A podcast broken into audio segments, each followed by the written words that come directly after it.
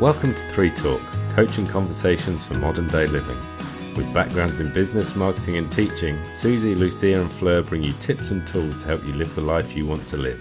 Three Talk, transforming lives for the better. Welcome back to Three Talk. Today we're discussing can having intentional thoughts actually change your life? Gandhi said, A man is but the product of his thoughts. What he thinks, he becomes. I'm a huge believer in the power of thought. I've seen time and time again when teaching children or teaching teachers, if they think they can, they can. And this often is not related to their ability. Let's think about this. Everything starts with a thought. Every conscious action starts as a thought. Every great idea, not so great idea, starts as a thought. From the small everyday activities we do that so often become a habit, like cleaning our teeth, to a little more important decisions, like what to have for lunch, or the big decisions, like should I have children, move house, or start a new career, all start with a thought. Therefore, I believe it's important to choose thoughts intentionally will actually get you what you want.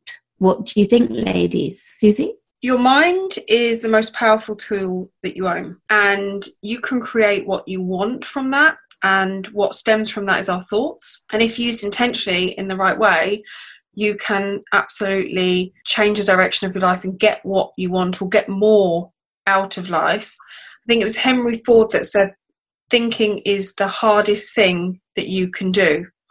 And that's why 95% of the population don't do it. So I think instead of just operating either in autopilot or in tens of thousands of thoughts every day, in a space that is maybe unproductive or self abusive or not very useful, if you can turn that thought into an intentional thought about something that you want out of life, whether it could be work, it could be family, and you actually concentrate on wanting to do that, then absolutely you can be changing your thought process and actually making your life even more intentional. What do you think, Lucia? I would always see this as a two step process in which the intentional thinking is the first part of it.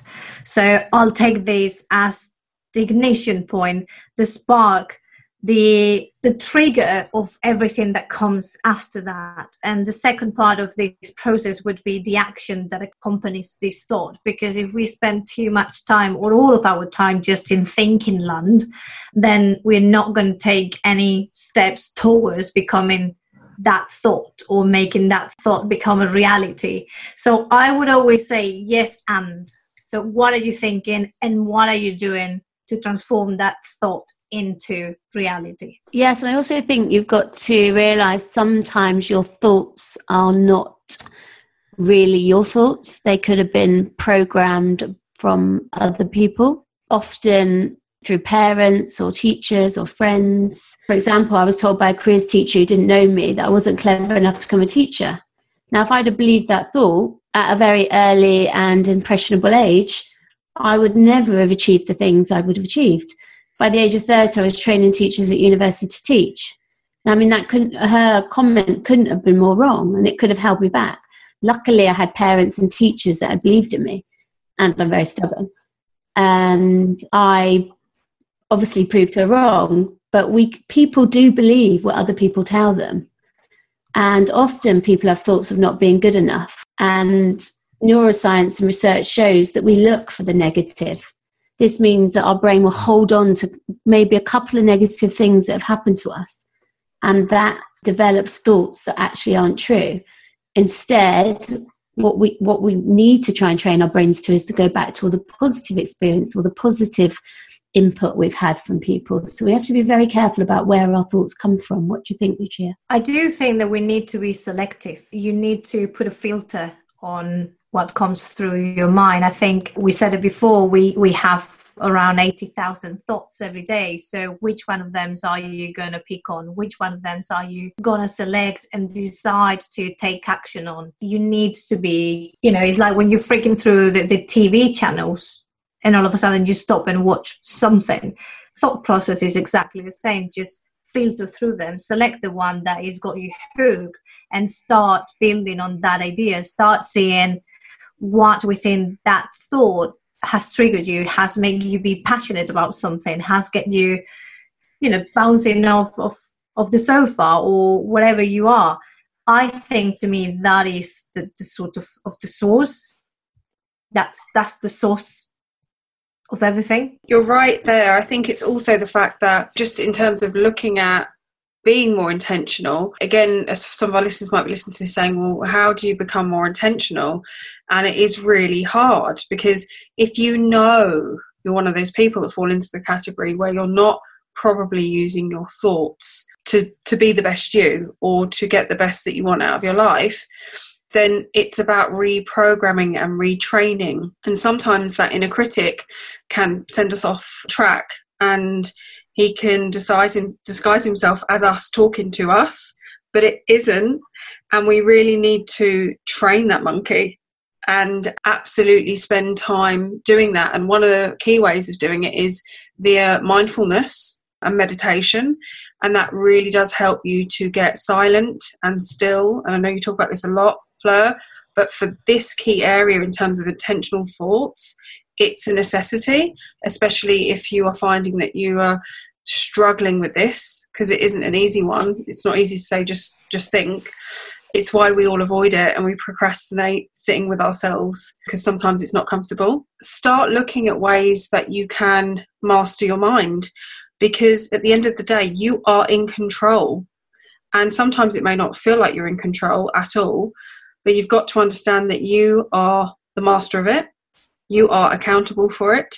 And if you're not putting your thoughts to good use or to what you want, there is only one person going to be able to change the trajectory of where you want to go. Yeah, I totally agree. I think our thoughts do trigger actions and feelings, but we also got to remember that some thoughts are not reality, and that's what mindfulness teaches you to do.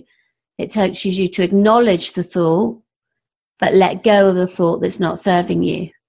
So anything that is bringing up an uncomfortable feeling or a feeling of overwhelm, you just see the thought and you let it go. So it's again being very conscious of our thoughts because we actually most of our thoughts are in our subconscious. And when we get quiet with our mind and we meditate, we do bring up those unconscious thoughts and we can let them go during sessions like mindfulness. What do you think, Lucia?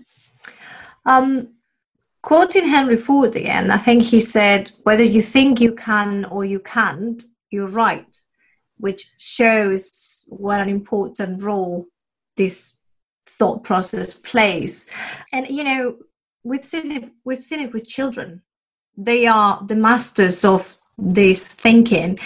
I've never seen anything as determined and accomplished that a child thinking that they can or can't do something because they will. They will get things done if they truly believe that's what they can achieve.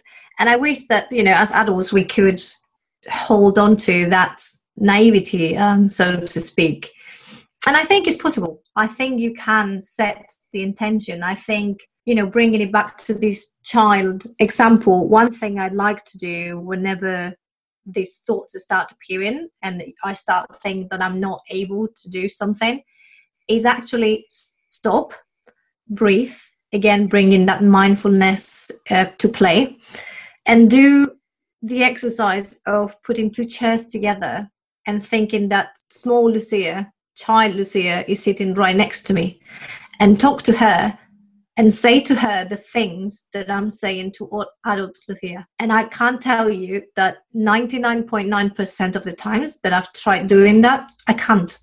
I'm not able to talk to that child the way I'm talking to me as an adult. And I think that really is a powerful thing to try and do yourself. What would you say to a child if he or she came to you and told you, I'm not able to do this, I can't do this, or I can't do this? What would you say to that person? I think you say thank you to that voice, don't you? you say thank you for warning me because that is your primitive brain coming up but I'm okay. I've got this. I'm capable of this because I've done this, this, this in the past. So, not letting those unconscious negative thoughts that are supposed to keep you safe. You know, that primitive brain to keep us safe is helpful in danger, but not helpful in growing and changing perspective. So I think what you're saying about the children as well, the reason children are so good at not um, letting belief systems hold them back is because they are in the moment. They are truly in the moment. And if you're actually in the moment, everything is okay. What you've both picked up on is basically when you change your thoughts, you will change your feelings.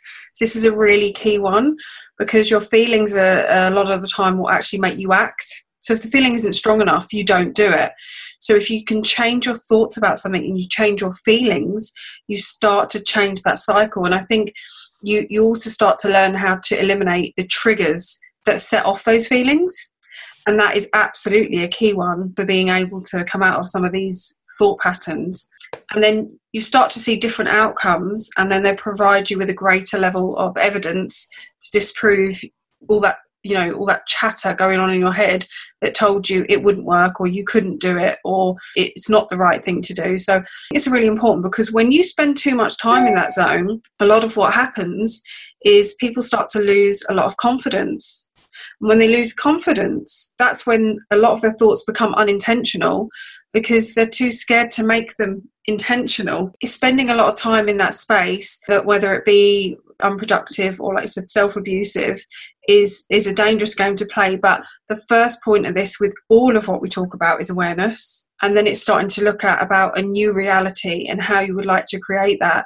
But in order to create the new reality you do need to master your mind once your mind is a bit more peaceful it's a bit more quiet. You are as you said Fleur, able to start filtering and start looking at actually what is true and you'll you'll be able to listen to those thoughts. And trust trust is such a key one.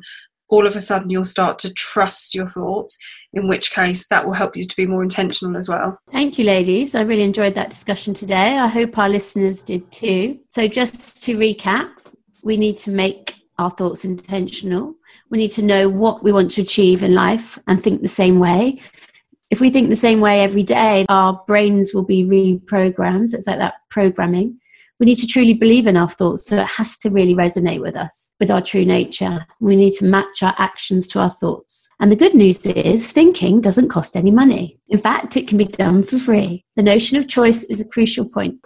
You're not a helpless being tossed about by life. You're an intelligent being with the power to determine your thoughts and actions and make the changes you need to get the life you want intentional thoughts can change your life, that we can use different techniques to help us become more intentional. One being the chair technique. This simple approach is designed to allow you to work through internal conflict by helping you see the situation from a different perspective and gain insight into your feelings and behaviors. And the second important tip we gave mm. today was about mindfulness techniques, getting silent, watching as your thoughts appear in your mind you come to the understanding that thought and feelings come and go, and ultimately you have a choice whether to act on them or not. It helps you to see the world with more clarity so you can think intentionally and therefore take the right action. So, thank you for listening today, and we look forward to speaking to you soon.